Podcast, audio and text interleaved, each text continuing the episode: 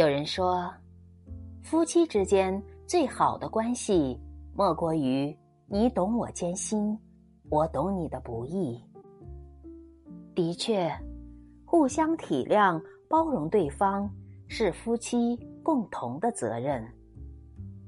一个不懂得体谅、包容的家庭，肯定伴随着争吵和不和，这样的家庭也不可能会过得兴旺。平时，丈夫体贴理解妻子在家孕养孩子的辛苦，妻子也知道丈夫在外打拼的不易。一个家庭的幸福，不是靠女人的忍让，也不是靠男人的金钱组建起来的，而是看两个人是否能够彼此包容、彼此在乎。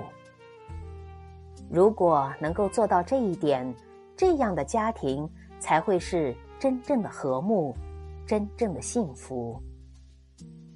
夫妻之间永远同心同德，懂得换位思考，知道相互体贴，这样才能家和万事兴，日子越过越兴旺。